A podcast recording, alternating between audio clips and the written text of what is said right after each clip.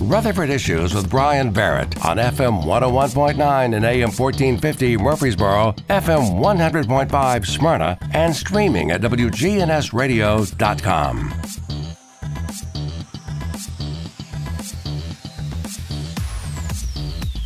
Rutherford Issues here on News Radio. WGNS is powered by Middle Tennessee Electric. You know, they have uh, Sharing Change. That's MTE's charitable foundation. Well, they've donated more than $11 million to local nonprofits assisting worthy causes right here in our community. MTE serving to make life better since 1936. Our conversation today will be about the Heart of Tennessee chapter of the American Red Cross. John Mitchell, the executive director, joins us here in uh, studio today. We're going to talk about uh, the 100 Miles of Hope blood drive, his uh, recent deployment for hurricane relief, and uh, volunteers, volunteers, volunteers. So, uh, a lot to cover here this morning. John, good morning to you. Good morning, uh, Bryan. It's great to be here. Good to see you. Good and, to see you. You know, I, I told you a few things we could talk about, but one thing I want, might want to mention before I forget um, we have our annual um, uh, Heroes event, and this year our honoree is going to be former Mayor Ernest Burgess. Oh, wow. And so we just had secured him to be in that role and just thought I'd let everybody know more to come. We're putting together our uh, marketing and materials, and you'll see more on that. But um, he's not only a a great he, he's a great public servant, but he's been a great community leader. If anybody's ever been around him, he's, very, he's a very humble person that's very giving. When will that event take place? It'll be March the fifth at MTSU. So that and must we, be brand new news then. That because, is, okay. yeah. And we've actually moved the event this year from a breakfast to a lunch. So it'll be 11:30 to 1 versus um, 7 a.m. Um, we're going to make a run and see, you know, how people respond to a lunch this year, March the 5th.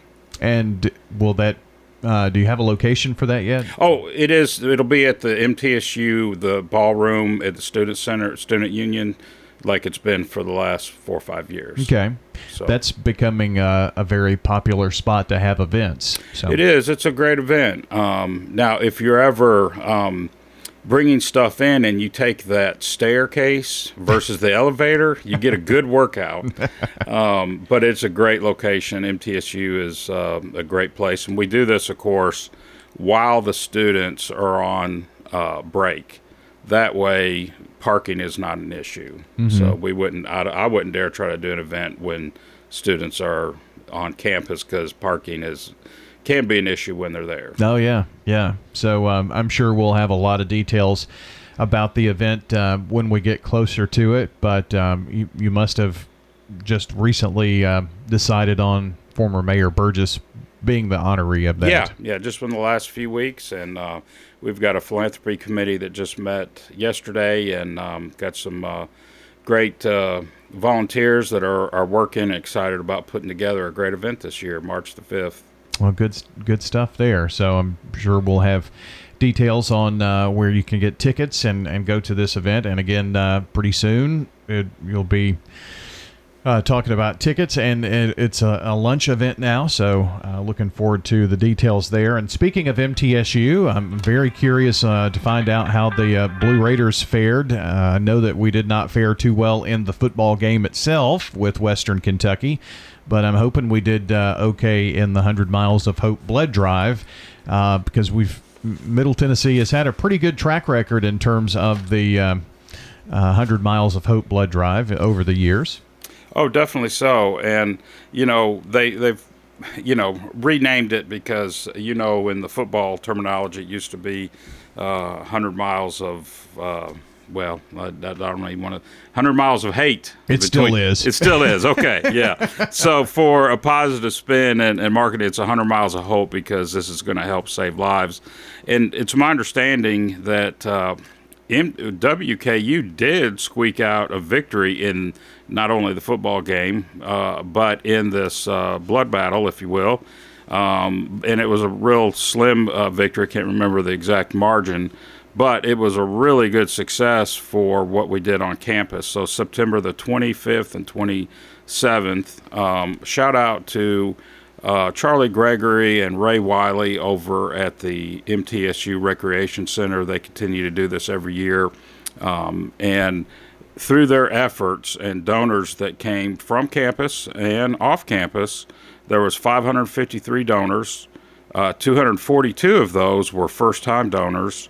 Um, we collected 451 uh, units of blood and um, 1,263 potential lives saved through that effort. So, for that reason, it is a it is a great success, and um, we'll I'm sure you can look forward to us doing it again next year. Yeah, I know. Um, my daughter, who's about 120 pounds soaking wet, uh, gave gave blood, and uh, she had to stay a little longer because she uh, got uh, a, little woozy when she got up, and uh, you know she didn't do her due diligence and and have a little something to eat beforehand and so she had to stay a little longer but they they did uh, a good job of making sure that she was okay before she she took off so that was good they treated her well she yeah. said That's that's that's good to hear. And if you if you've never seen it, it's pretty impressive. You take you know half of uh, you know one side of that uh, you know gym complex, and it's all of course uh, uh, curtained off. But you know you have a, a huge staff there that's you know doing the intake, a huge staff that of course the phlebotomy staff. Um, but there is people there just to help you know with hey come on over here. There's some pizza available and snacks. Um, it's uh, it's just an impressive event, and um, we're kind of the um envy of some other um, chapters to say, how do you do an event that big, you know? And um, like I said, that's Ray Wiley's leadership. He's been on our board for quite some time, and uh, Gene Baker, our local rep, he puts a lot of time into it as well. So you know, if you want to set up a blood drive. Um, you can uh, contact, uh, I'll just give you my number because I can forward you to Gene Baker, who's our representative, but John Mitchell, 615 651 3405. Um, we'd love to uh, talk to you about setting up a blood drive or supporting one of our ongoing blood drives because the need is great and ongoing. most certainly. And um, I, there are opportunities. If you're thinking gosh i just never know when the opportunity is there to give blood uh, i mean we, we have a fixed site permanent place where you can do that uh, any day anytime really Yeah, yeah, and I, I'm glad you mentioned that. There has been a, a, a change. The uh, scheduling is the the fixed site is open throughout the whole weekend, but Tuesdays and Wednesdays it is closed. So they're going to maximize weekend presence. Um, but uh, you can come to that site any day besides uh, Tuesday and Wednesday, and if you don't have appointment, they can see if they can fit you in. But if they can't, they can sit there and walk you through the process. And what would really be beneficial is download the uh, blood donor app, the American Red Cross blood donor app. Once you get that, um, you're in the system. You'll even get messaging after you give uh, blood, donate blood, as to where your um, donation is going to support somebody at a certain hospital. It's pretty impressive. Well, uh, you can give the gift of life and um, really help out. And you know, if someone wants to give, that that app is really pretty easy to really walk you through the whole process. If you're a first time donor, especially, right? Absolutely, and that helps you um, once you you get signed into the app and you put in um, a zip code. It's going to show you all the available blood drives that day. You know, and maybe within a couple days, so you can do several several different search functions. Um, but keep in mind, there's the fixed site, and then there's a lot of sites that Gene Baker, our uh, blood ambassador rep, is out setting up at churches and organizations. And so um, it's hard to know where those are, but once you get on the app, you can find out with a few clicks. John Mitchell is our guest today. He is the executive director of the Heart of Tennessee chapter of the American Red Cross. Of course, we've talked a lot about blood drives, but that's only a portion of what our local chapter of the American Red Cross does. And uh, you have spent uh, a lot of your time here at the local chapter being deployed to disaster relief.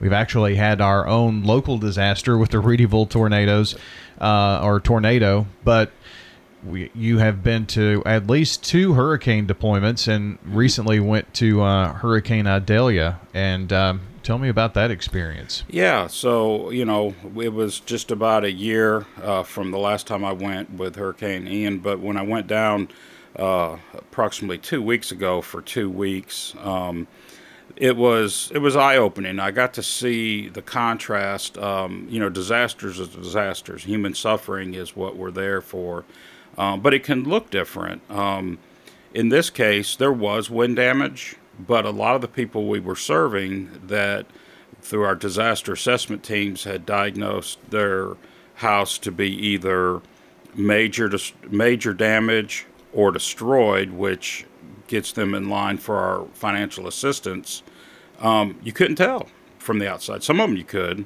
but some of them it was because flooding had got up 12 inches, maybe 18 inches. If it gets in the electrical system, then that definitely makes it an automatic. Um, but you know, you could be driving down the road, and really some of the biggest signs was seeing somebody's front yard with bags and bags and things that they were throwing away. Um, whereas sometimes in a uh, hurricane relief like a year ago, you've seen the wind damage and the knocked over buildings, you know, so there was some of that, but the majority of it was um, was flooding in the area that I was serving. I was serving in two counties, Levy County and Citrus County. We did have um, a shelter open, and you know these things are kind of every day is different. So for three days I was there, we had five people in the shelter, and then on the fourth day, and this was um, a, over a week and a half after the disaster. No, actually over two weeks. That uh, shelter grew to 15 people. So things happen on a different timeline. They had some uh, housing secured, so they weren't in congregate sheltering. They were in a hotel, but once that agreement had fallen short, they were. We did have that shelter open for them to be served, and you know, when you go to a shelter, I think it's important for people to know you have a staff there that is given 24 assistance, usually working with the local, you know, law enforcement um, people to make sure everything is safe for everybody included. But you'll have a uh, you'll have a station there for mental health. You'll have a station for health. You'll have a section that is, um, you know, set up for pets. We're really big now on making sure that if somebody has went through a disaster and their pet is is their family member, so to speak. Um, they're included in that shelter presence, and so we have worked real hard uh, to make sure that they they don't lose um, something that can be very comforting in a really tough time. Yeah, well, uh, I know that that disaster was was more of a, a flooding disaster, and. Yep uh, you know, more more so than a, a, wind event, and it can be equally or maybe even more destructive than than the wind because um, you know a few feet of water just kind of destroys things. So, uh, John, appreciate you coming in and spending some time with us, and um, we'll keep uh, folks updated on all the blood drives and things of that nature. And thanks for uh, all your work. Appreciate you. Thank you, Bryan. Thank you for your time. John Mitchell with the Red Cross joining us on Rutherford Issues today.